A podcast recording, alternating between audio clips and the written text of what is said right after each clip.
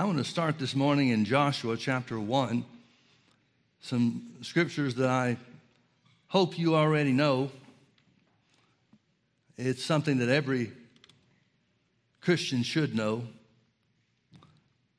Joshua chapter 1, beginning in verse 8, it says, This book of the law shall not depart out of thy mouth, but thou shalt meditate therein day and night, that thou mayest observe to do according to all that's written therein. For then thou shalt make thy way prosperous, and then thou shalt have good success. Let me ask you a question, folks. What does a successful Christian life look like? I grew up in church, saved as a very young child. And I loved the people that I went to church with. I went to a Baptist church, wonderful people. Was a pretty large congregation, wonderful people, lots of activities, activities that I was involved in from really seven or eight years old, I guess. And I was remembering back to some of the time that I spent there, and I, I spent, uh, um, well, till about age 21 primarily in that church. There were, uh, there were some college years in that that I was away from home and, and so forth. But I cannot remember ever hearing a word. Now, this is not a criticism of anybody. Like I said, they were wonderful people. They taught us everything that they knew, always willing to help. But I never remember any comment, any statement made concerning our Christian lives, or uh, our, my Christian life at the time, regarding victory. Victory just was not in our vocabulary. Now, we loved God. We wanted to serve God all we could. And so we did what, what we believed every good Christian congregation should do, and that was try to conquer sin. But we didn't know that the word was the key. And it was such a frustrating time. And I saw other people in the church that shared my frustrations because we were instructed to avoid sin, to not yield to sin, but we had no power to resist it. And honestly, there were well, I guess the best way to say it is there was a lot of the Bible we just had to avoid.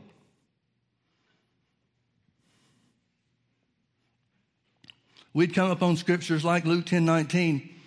Behold, I give unto you authority to tread on serpents and scorpions and over all the power of the enemy, and nothing shall by any means hurt you. We had no clue what to do with that. Now, don't get me wrong. I'm not saying as a child I had any real great responsibilities in that regard or whatever. And my attention was certainly focused on other things besides God. I knew God. I, I, my earliest recollections of hearing the voice of God were as when I was of an age that I didn't remember anything else. And I always knew, I always knew something, somehow, now I know it was the leading of the Holy Ghost. I always knew there was something more than what we were experiencing. And as a result, the preaching was to get people saved and to rededicate your life to the Lord. They had altar calls every time that we came to church, specifically for backsliders or rededicators. John Osteen talked about this when he was in the Baptist denomination. He said, I rededicated my life so many times I wore out my rededicator. I can relate to that. I remember what that was like.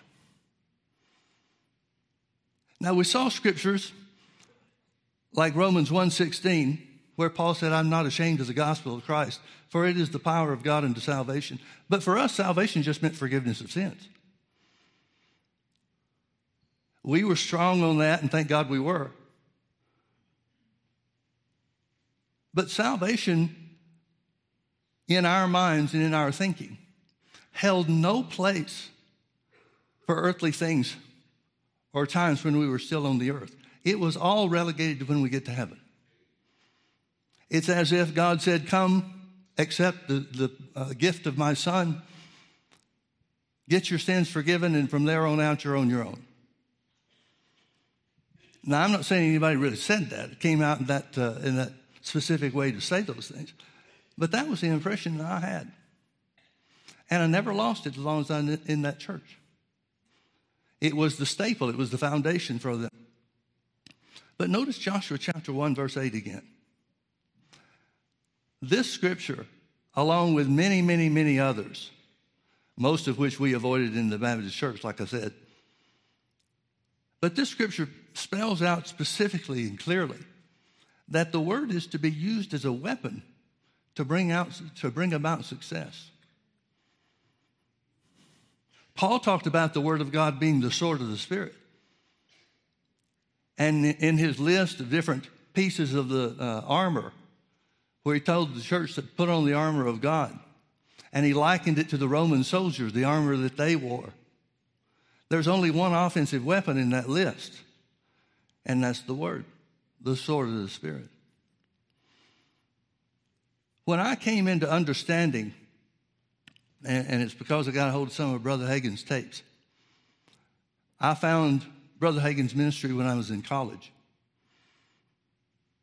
21 years old, and it blew me away. The first tape series, the first tapes that I heard of Brother Hagin's is the Mountain Moving Faith series.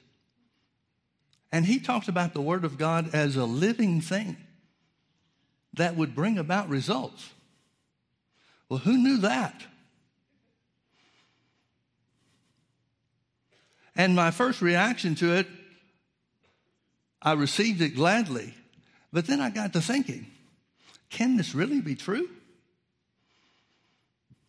Can you really change things by this thing called faith? Now, we knew about faith in the Baptist church, church I grew up in. Faith was a big deal but it was always aimed at forgiveness of sins. It was always aimed at coming into the family of God or being saved. I don't know why we came up with the idea, or anybody, whoever came up with that idea. I don't know why they thought that faith was only for the purpose of getting saved. When Jesus used faith and identified faith and talked about faith as being the important ingredient to, for people to receive their healing, and the blessings of God. But somehow or another, that just didn't register.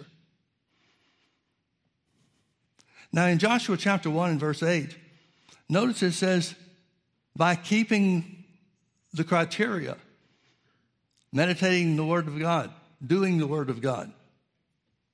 It says, then you'll make your way prosperous and you'll have good success. Now, folks, if God didn't want us to have good success in life, if He didn't want us to prosper, why did he tell us how to get it? If you're giving somebody directions to your house, it's because you want them to visit. You wouldn't give directions to your house for some, to somebody that you didn't want to visit, would you? You might give them wrong directions.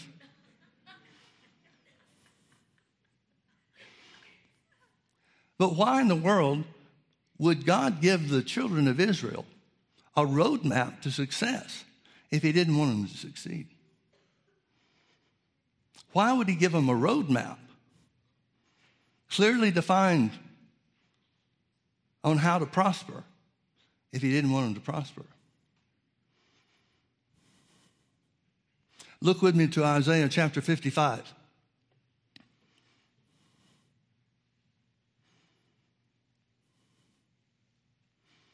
I'm going to start in verse 7. It said, Let the wicked forsake his way, and the unrighteous man his thoughts, and let him return unto the Lord, and he will have mercy upon him. And to our God, that means return unto God too. For he will abundantly pardon. For my thoughts are not your thoughts, neither are your ways my ways, saith the Lord. For as the heavens are higher than the earth, so are my ways higher than your ways, and my thoughts than your thoughts. Now, folks, if we just stop reading right there, and my background did stop reading right there, if we stop reading right there, we're left with the understanding, only left with the understanding, that God's thoughts are higher than our thoughts. But he's already said that the wicked should forsake his way and his thoughts. So the implication, without question, is that God wants us to think beyond our natural way of thinking. He wants us to think his thoughts. God wants us to think his thoughts in every situation in life. And that's the reason why God told Joshua to meditate in the Word. This book of the law, this Word of God, that's all they had of the Word of God back then. This book of the law shall not depart out of your mouth, but thou shalt meditate therein day and night. Well, notice meditating has something to do with what you say. Meditation, Bible meditation, is not some Eastern religion type thing where you sit cross legged and hum. Meditation, as far as the Word is concerned, Bible meditation, is speaking the Word of God. You speak the Word of God to write it on the tables of your heart so that you're equipped with it to use it when you need it.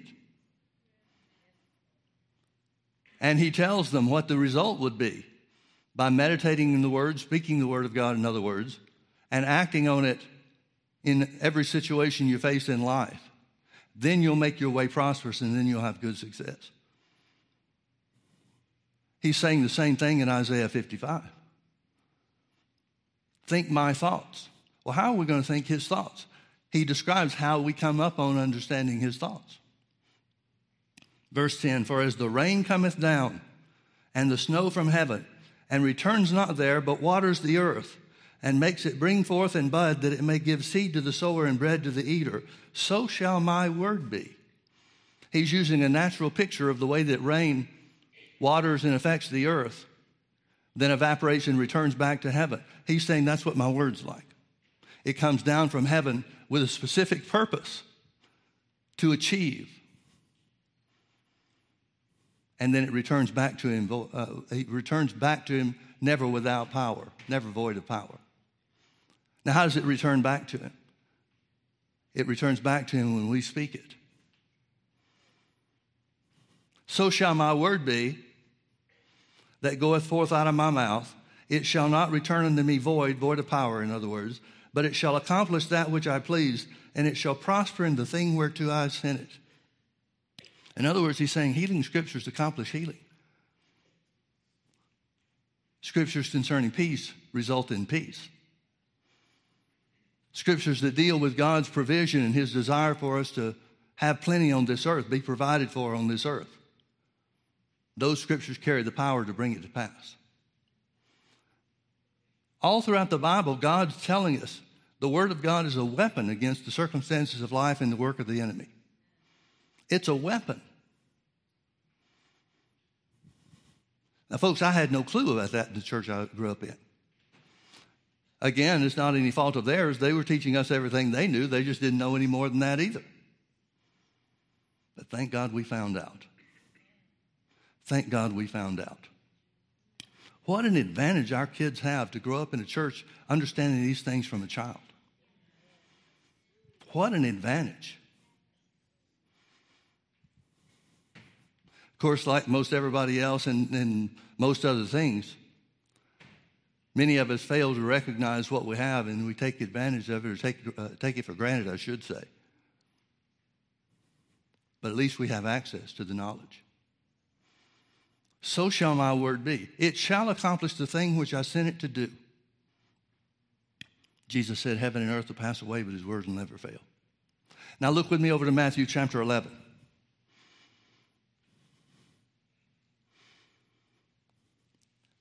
Beginning in verse 28, Jesus said, Come unto me, all you that labor and are heavy laden, and I will give you rest. Take my yoke upon you and learn of me, for I am meek and lowly of heart and you shall find rest for your souls. For my yoke is easy and my burden is light. Now, folks, that did not describe my experience growing up in church. It was a, a situation. My heart was tender toward God because I'd gotten saved at such a young age, I guess. My heart was tender toward God, and I struggled, even as a child, with condemnation. I knew I wasn't living up to what the Bible instructed me to live up to. I knew I wasn't conquering sin in the manner that the Bible says Jesus made available to us. Those were foreign concepts. And I felt like such a hypocrite, particularly in my teenage years. I felt like such a hypocrite because I knew that I was supposed to live a better life than that. But I didn't know how. The devil really doesn't give you a break on that, folks, if you haven't found that out. He doesn't care that you're not equipped. He doesn't care that if you only knew what equipment was available to you, then you could avoid the condemnation that he brings. He just piles on anyway. And I felt like such a hypocrite because I wasn't living up to the life that the Bible said that I should. I wasn't living up to the preaching that the church was teaching me. And the more you preach about sin, and you need to understand, folks, in the Baptist church that I grew up in, preaching about sin, preaching on sin, preaching against sin was the majority of everything that they preached. And it worked. It made us believe, it made us to become aware or stay aware that we were sinners. Scriptures that would be used like we're just sinners saved by grace. Well, the emphasis on that was the sinner part, not the grace part. And so people would feel guilty. People would feel, they would be aware that they weren't living up to what the Bible standard is. And that's the thing that kept us rededicating our lives. We wanted to do right, we just didn't know how. There's a scripture in Deuteronomy chapter 11 when Moses is talking about the children of Israel going into the promised land. He reminds them what the good land is, the promised land is. He says something to this effect. He says, For it's not as Egypt, the land that you came out of, where you watered your seed. You planted your seed and you watered it by foot. Now, that has a couple of different applications the source of, uh, of all water for, the, uh, for Egypt was the Nile River. So if you were going to grow anything or if you had land or property that you were cultivating anywhere far away from the river, you had to do something in your own strength to get the water from where the source is to where you want it to be. Now, I've seen historical accounts that indicate that, uh, uh, that Israel, that uh, Egypt, excuse me, that Egypt used tre- uh, treadmill type things to pump water from one place to another. Well, the poor people wouldn't do that. So the poor people were left with carrying water. And Moses is telling them by the inspiration of the Holy Ghost that that's not what the, the promised land is going to be like. It's going to be a land of hills and valleys and watered with the rains of heaven. Now, folks, the Bible talks about these things being types and shadows for us. And the first part of my Christian life, my Christian experience, was like watering the, my seed with my foot. It was all based on works. It was all based on what we were trying to do in our own strength. We knew the Bible said, Be strong in the Lord and the power of his might, but we didn't know how to access any power. As I said, we recognize that the gospel was the power of God to salvation, but that just means to forgiveness of sins. That didn't mean for anything else.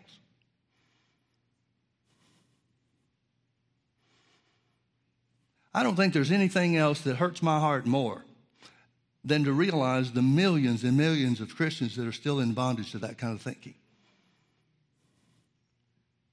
That genuinely makes my heart hurt. Turn with me to Romans chapter 8.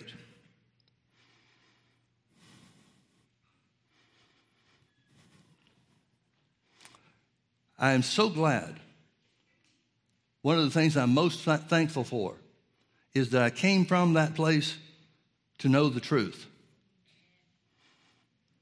Because the way I used to live a Christian life was hard. My heart was right. Loved God then just as much as I do now. But it was hard. Watering it by foot is a tough way to live. Romans chapter 8, I should recap a little bit of what the context of these scriptures is. In Romans chapter 7, Paul talks about the struggle he had between his flesh and his spirit. Now, we didn't even know we were spirits. But he talks about the, the, the lack of ability on his part to get his body to do what he knew that it should do, what he knew God wanted him to do. And so he ends chapter 7 by saying, Who's going to deliver me from the body of this death? Who's going to deliver me from this flesh I can't control? And he says, Thank God it's through Jesus. So that brings us to chapter 8, verse 1. He says, There is therefore now no condemnation to them which are in Christ Jesus, who walk not after the flesh, but after the Spirit. Now that meant nothing to me because I knew I wasn't walking according to the Spirit, whatever that was. I knew I was walking according to the flesh. And folks, that statement, that phrase, who walk not after the flesh, but after the Spirit, that phrase is, is described and identified several verses later as simply meaning being saved. He goes on to say, You're not in the flesh, but you're in the Spirit, if the Spirit of Christ dwells in you. Well, the Spirit of Christ dwells in those who have made Jesus the Lord of their lives and come into the family of God. So he's not talking about behavior here. He's talking about the action that brings us into the family of God. That brings us into walking into the Spirit. But do you notice in verse 4? Let me go ahead and read chapter uh, verse 1 through down through verse 4 in its entirety. There is therefore now no condemnation to them which are in Christ Jesus, who walk not after the flesh, but after the Spirit. For the law of the Spirit of life in Christ Jesus has made me free from the law of sin and death. When do we enter into that law? The law of the Spirit of life in Christ Jesus when we make Jesus our Lord and Savior. For what the law could not do that it, in that it was weak through the flesh, God sending his own son in the likeness of sinful flesh and for sin condemned sin in the flesh that the righteousness of the law might be fulfilled in us who walk not after the flesh but after the spirit. Do you see that's the same phrase that's in that uh, uh, ends verse 1? Who walk not after the flesh but after the spirit? Now, I don't want you to take my word for this. I want you to study this out and find it for yourself. The reality is simply this the phrase, who walk not after the flesh but after the Spirit, is not in verse 1. Some reference Bibles will indicate in a footnote that that phrase is not adequately uh, supported by the original manuscripts. So, what does that mean?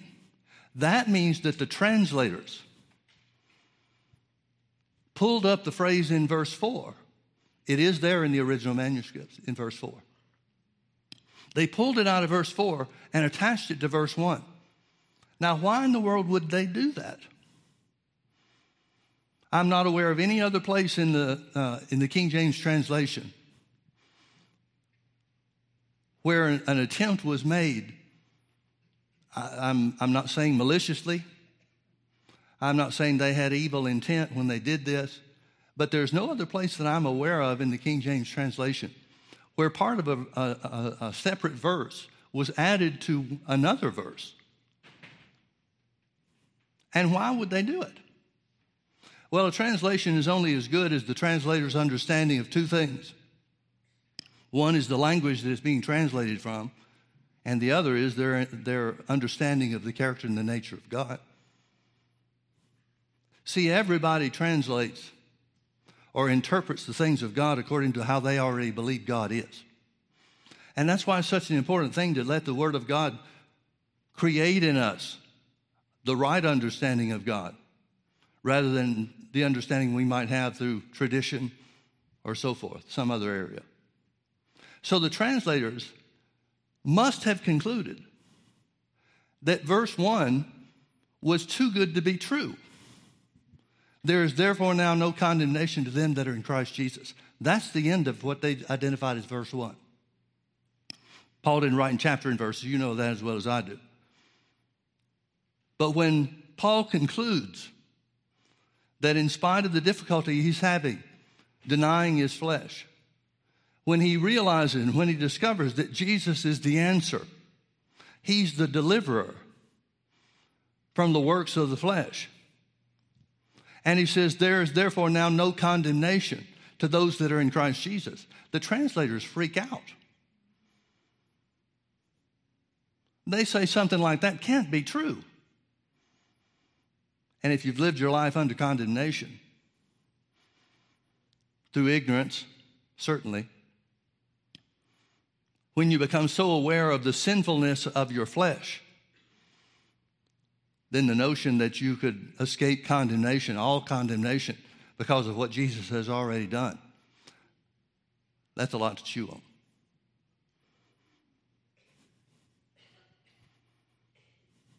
How prevalent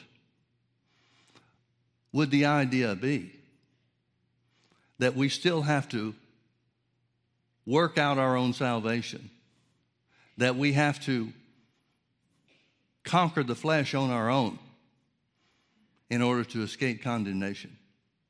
How prevalent would that thinking be? Or must be for the translators to take such an action as they did?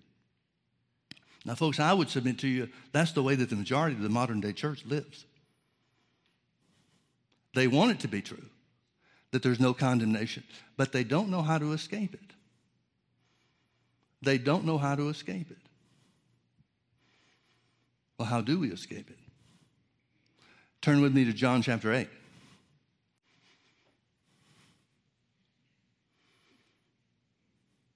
John chapter 8, beginning in verse 31. Then said Jesus to those Jews which believed on him. Notice they're believers. Nobody could be saved in that day because Jesus hadn't yet been to the cross and uh, paid the price for mankind as his substitute. But there were Jews, some of these I'm sure were even the Jewish leaders, that believed on Jesus. They believed he was sent from God. That doesn't necessarily mean they believed he was the Messiah. It could mean that, and I'm sure in the case of many people it was, but not necessarily everybody. Because Jesus didn't really talk about that part of his life or the, his purpose to be here on the earth. His purpose was to reveal the Father, not to reveal himself. And so there were times where he instructed the disciples not to tell people that he was the Messiah. When I realized that, folks, that upended everything I thought about Jesus' earthly ministry. I thought everywhere Jesus went, he went telling people that he was the Messiah. Now, he would refer to certain scriptures that pertain to the Messiah and said things like, This scripture is fulfilled in your ears this day. So it's not like you couldn't have found out from things that he said or things that he did. But that was not his purpose. It was not the purpose for the disciples. It's not what they preached. They preached the kingdom of God. They preached that God wanted things for you here on the earth just like He does in heaven. And there were times where Jesus specifically told His disciples, Don't tell anybody that I'm the Messiah. So Jesus said to those Jews which believed on him, If you continue in my word, then are you my disciples indeed. Notice the word of God is the beginning point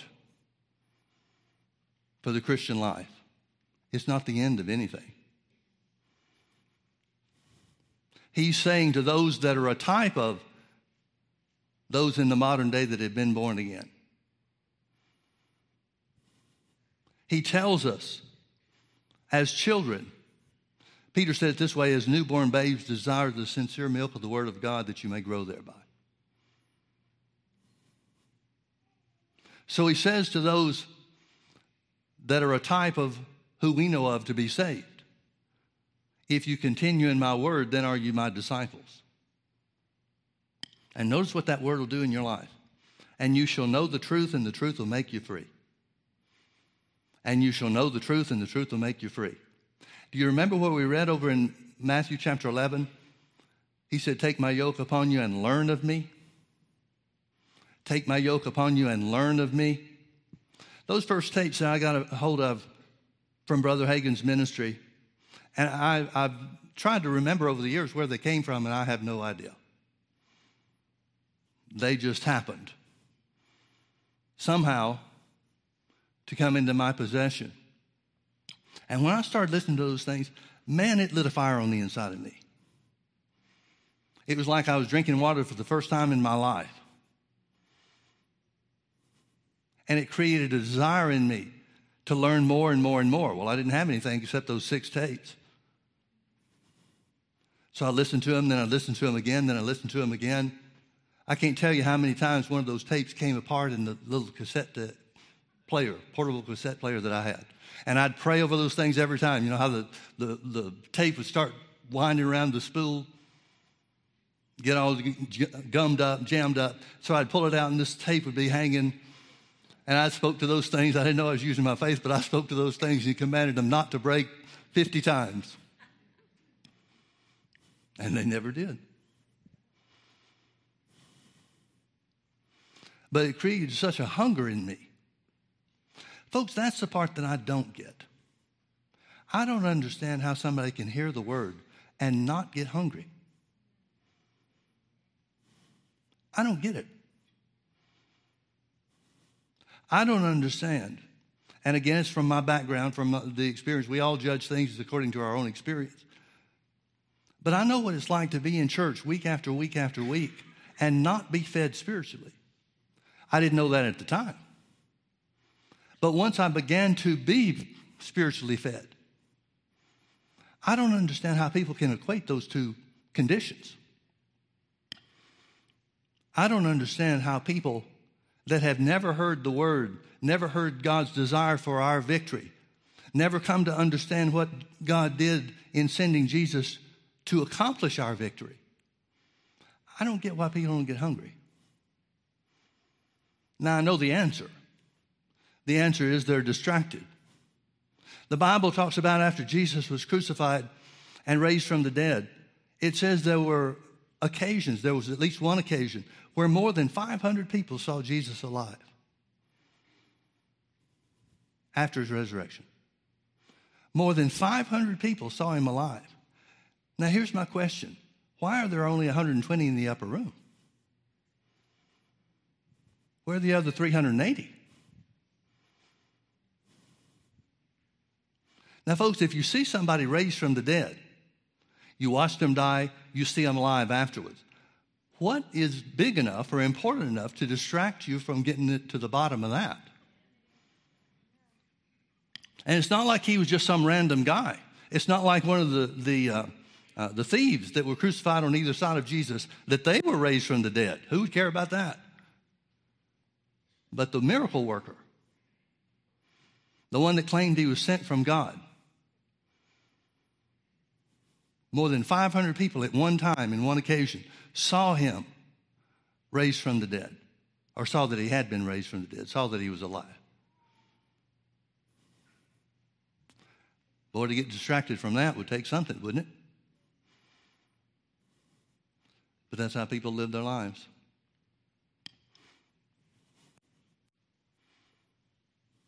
If you continue in my word, then are you my disciples indeed. As we've said before, Jesus made a distinction between believers and disciples.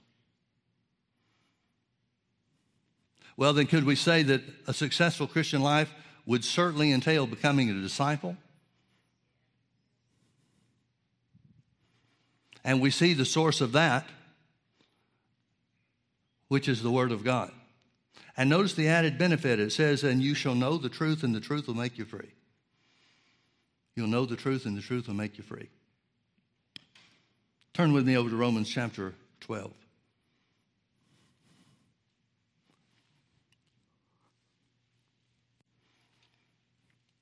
I remember when I was in uh, high school, the Sunday school group that I was a part of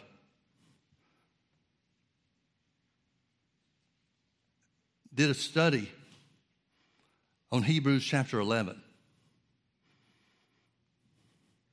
And it was mostly about the people that were that made the list of the Hall of Fame of faith people.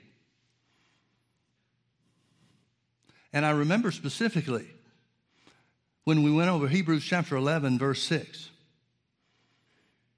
It says, But without faith it's impossible to please God. For he that cometh to God must believe that he is and that he's a rewarder of them that diligently seek him. And I remember asking the, uh, one of my uh, good friends, uh, mom was uh, teaching the class, and she was a, um, uh, a school teacher and at the school that we all went to. And I remember asking her, what does it mean when it talks about God being a rewarder of people that seek Him?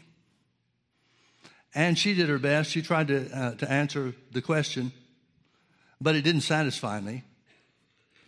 And I remember thinking at the time, we don't believe God's a rewarder for, about anything until we get to heaven. We think about God's reward as being going to heaven when we die. But there was something about that verse that stuck with me. Must believe that he's a rewarder, must believe that he is first, meaning he is who he says he is in the word. Well, you got to continue in the word to find out what that is. And to believe that he's a rewarder of them that diligently seek him. We didn't believe that at all. At least we didn't live like we believed it. There might have been some brave soul somewhere that was believing. But that's not the, the, the way that we lived. Now, in Romans chapter 12, verse 1, remember again, Jesus said, Take my yoke upon you and learn of me. What does he want us to learn? Well, we've already seen in Isaiah 55 that he wants us to learn his thoughts. He wants us to think his thoughts. He wants us to operate according to his way of thinking and not the world's. Romans 12, 1, I beseech you, therefore, brethren, by the mercies of God, that you present your bodies a living sacrifice, holy and acceptable unto God, which is your reasonable service. That phrase, reasonable ser- service, really means, literally means, and most translations translate this according to the actual meaning. It means spiritual worship. You remember in Romans, in um, John chapter 4, when Jesus is talking to the woman at the well of Samaria. He says, God is a spirit, and they that worship him must worship him in spirit and in truth. Well, we know truth is the word. John 17, 17, Jesus said, Sanctify them, Father, through thy word. Thy word is truth. So God is a spirit, and he's looking for his children to worship him in spirit and in truth. Worship him according to the word would be worshiping him in truth. But worshiping him in spirit is identified in Romans chapter 12 and verse 1 as presenting your body a living sacrifice. Presenting your body a living sacrifice. Now, folks, realize how far Paul's come. In chapter 7, he's talking about his experience where he couldn't control his flesh. Chapter 8, he talks about the, coming to the understanding that there's no condemnation to him or upon him from God. Never would be because of the law of the Spirit of life that he's been born into when he came to know Jesus. Now, in chapter 12, he's talking about how to worship in truth by presenting your body a living sacrifice. So, from chapter 7, where he can't control his body, to chapter 12, where he's explaining how he brings his body under discipline. The thing that makes the difference is his knowledge of who Jesus is and the application of the Word. The power of the Word of God, in other words. Folks, in the church I grew up in, and I, I hope this doesn't sound like I'm throwing off on these people because I'm not. I love them with all my heart. But nobody expected to really get an answer to prayer.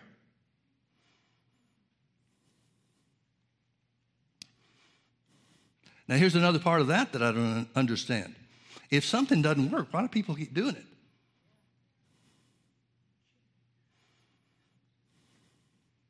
I came to the place where I really didn't pray for anything.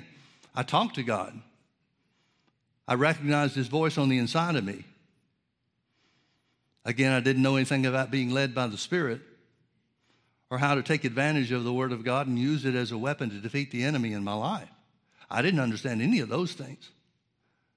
But I remember from an early age something about this prayer. And we'd quote John 16, 23. In that day you'll ask me nothing, but whatsoever you ask the Father in my name, he'll give it to you. I knew that prayer was supposed to work, but I just knew that ours didn't. Well, if you don't know that prayer is supposed to work and you don't spend much time in prayer, it's a pretty sure thing that you're not going to have much of an effective prayer life. How can you be a successful Christian if you don't have a successful prayer life? Without question, God wants us to rely on Him. Without question, He wants us to come to Him. Without question, He wants to be the one that blesses us and rewards us. But if you don't know those things, then you can't make them a reality in your life. I beseech you, therefore, brethren, by the mercies of God, that you present your bodies a living sacrifice, holy and acceptable unto God, which is your reasonable service or spiritual worship. Here's what worshiping in spirit is all about it's keeping your body under, it's letting your spirit dominate your flesh. Verse 2 And be not conformed to this world, but be ye transformed by the renewing of your mind, that you may prove what is that good and acceptable and perfect will of God. What is learning of Jesus going to do for us? It's going to cause us to have a renewed mind. What is continuing in the Word of God going to do for the believer? It's going to renew his mind to God's thoughts. Every situation that we encounter in this life, every situation, every physical conflict, every physical uh, difficulty that we encounter in this life, the Bible tells us that there is a specific and certain way that we should think. And it's different from the way that the world thinks. Then that necessitates, and this is what really being renewed in the spirit of your mind is all about it necessitates that every time we come up on a situation in life, we ask ourselves first and foremost, what does the word say? In other words, what does the Bible tell us God thinks about this? And the word's the only source of that information. It's the only source of that information. Finally, folks, turn with me to 1 John chapter 5.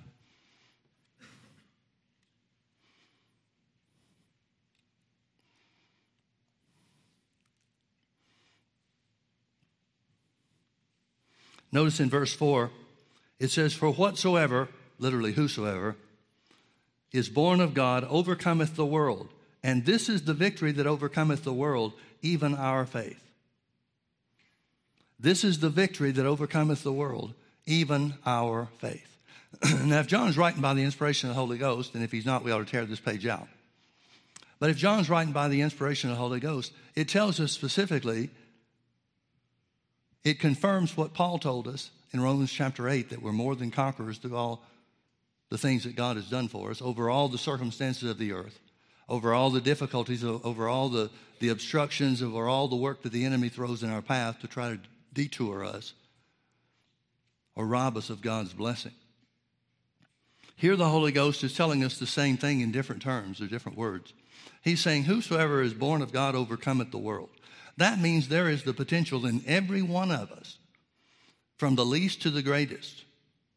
There is the potential for each and every one of us to live in total and absolute victory over the enemy. One thing that was a difficulty for me growing up is that the church did not know. And since they didn't know, they couldn't tell me. The church didn't know what God was doing and didn't know what the devil was doing. Somebody had come down with sickness or disease, and there was always the question, always the thought that maybe God did this for some unseen purpose. Well, if you don't know what side of the, the issue God's on, then you're certainly never going to know your opponent. And if you don't know your opponent, you can't defeat your opponent. So that played into a big part, or uh, made up a big part of the things that we knew and didn't know. But here John is saying by the Holy Ghost, whosoever is born of God is already equipped to defeat every aspect of the devil in his life, every attack. Now, what brings about that victory?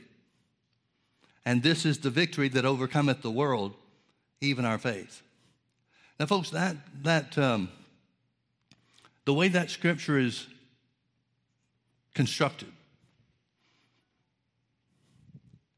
on one hand, doesn't make any sense. Thinking naturally, it doesn't make any sense. Because what it should say, if we're thinking naturally, is whosoever is born of God overcometh the world. And this is the means of victory, even our faith. But that's not what it says. What it says is faith is the victory. Faith is not the way to victory. Faith in itself is the victory. Well, we know what faith is. We know the same, uh, we know that faith works the same in every area, in every respect. We know specifically how people get saved. For by grace are you saved through faith, and that not of yourselves, is the gift of God. How does faith work for salvation? Well, in Romans chapter 9, verses 9 and 10, Paul said, If you confess Jesus is Lord and believe God has raised him from the dead, thou shalt be saved. For with the mouth confession is made unto salvation. For with the heart man believeth unto righteousness, and with the mouth confession is made unto salvation. So Paul is telling us that faith works for salvation by believing in your heart and saying with your mouth. Jesus said the same thing in Mark chapter 11, not just about salvation or being born again, but about anything, uh, any way that we operate in this life. He said, Whosoever shall say unto this mountain, Be thou removed and be thou cast into the sea, and shall not doubt in his heart, but shall believe that those things which he saith shall come to pass, he shall have whatsoever he saith. Verse 24, therefore I say unto you, what things soever you desire, when you pray, believe that you receive them and you shall have them. So the principle of faith is identified by Jesus very specifically, very plainly. Believe in your heart or believe what God's word says he thinks and speak it out of your mouth. And it'll bring supernatural results. It'll bring mountain moving results. John's saying, that faith, believing in your heart and speaking with your mouth, he's saying that faith is the victory.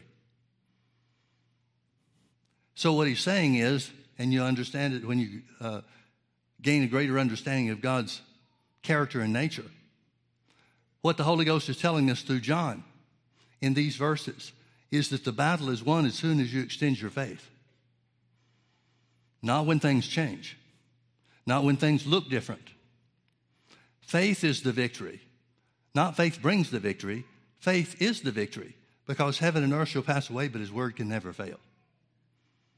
So at the spoken word, at the point where you choose to believe what God's word says rather than what you can see and feel, the moment you speak the word of faith, that victory becomes yours. That victory becomes yours. That's why it's an easy thing for us to just thank God for the answer. That's why Abraham was strong in faith, giving glory to God before he ever saw the answer realized. He became so convinced of the partner, covenant partner that he had, and the truth of his word, the truth of his promises. He glorified God before he saw the answer. Well, when did he get the victory? When Isaac was born, or when he thanked God for the answer? As far as God was concerned, it was done when he praised him for the answer.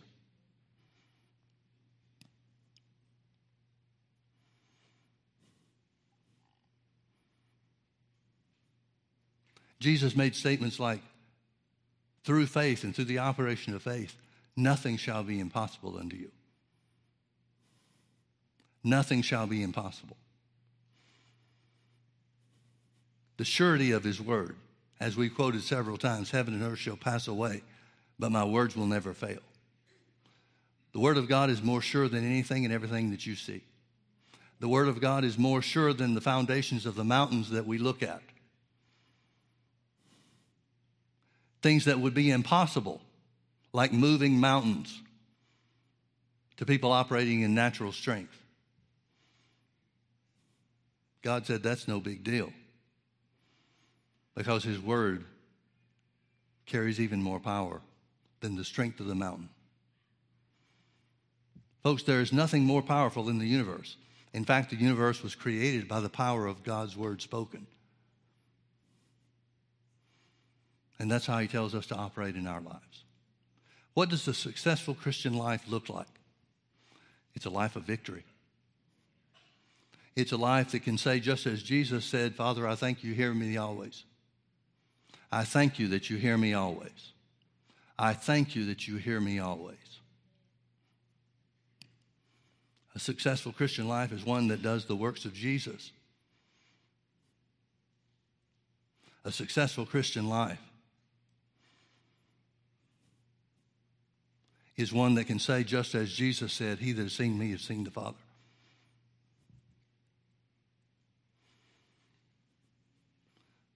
A successful Christian life is one of total and complete victory, a life of freedom because of the truth of God's Word. Let's pray. Father, we love you. We thank you for your goodness and your mercy. We thank you, Lord, for the truth of your word, the fact that you have revealed your word to us. You've identified your thoughts.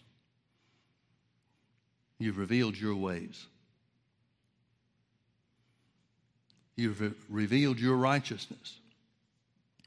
You've revealed that through righteousness we can reign in life. You've revealed your goodness to us. Father, let us not take one of these things for granted. Help us, Holy Spirit,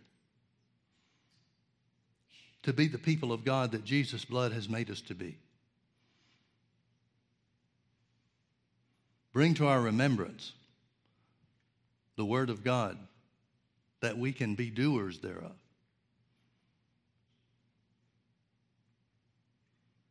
Lord, let us say, even as Jesus said, He that's seen me has seen the Father. Bring us to that place of victory through our own understanding and through the actions of our own heart through faith. We ask you these things believing, Father, in Jesus' precious name. Amen. Amen. Before we go, we've got a prayer request that I want you to agree with me on. Mike Herman's having some surgery this month, and he's asked us to agree with him for wisdom for the doctors and the medical team, and that it will be a supernatural recovery. Can we agree on that? Let's all stand. Let's pray. Father, in Jesus' name, we pray for our brother Mike. We thank you, Father, for guiding the doctor's hands. We ask, Father, that you would give the doctor wisdom beyond his medical knowledge that they would be able to clearly and easily find the problem and correct it. And we pray, Father, for a supernatural and speedy recovery, one in such a manner that the doctors themselves are amazed. We ask you to do these things in agreement in prayer in the precious name of Jesus. And everybody that agrees say amen. Amen. amen. Praise the Lord. God bless you. Have a great day. Come on back tonight for healing school if you can.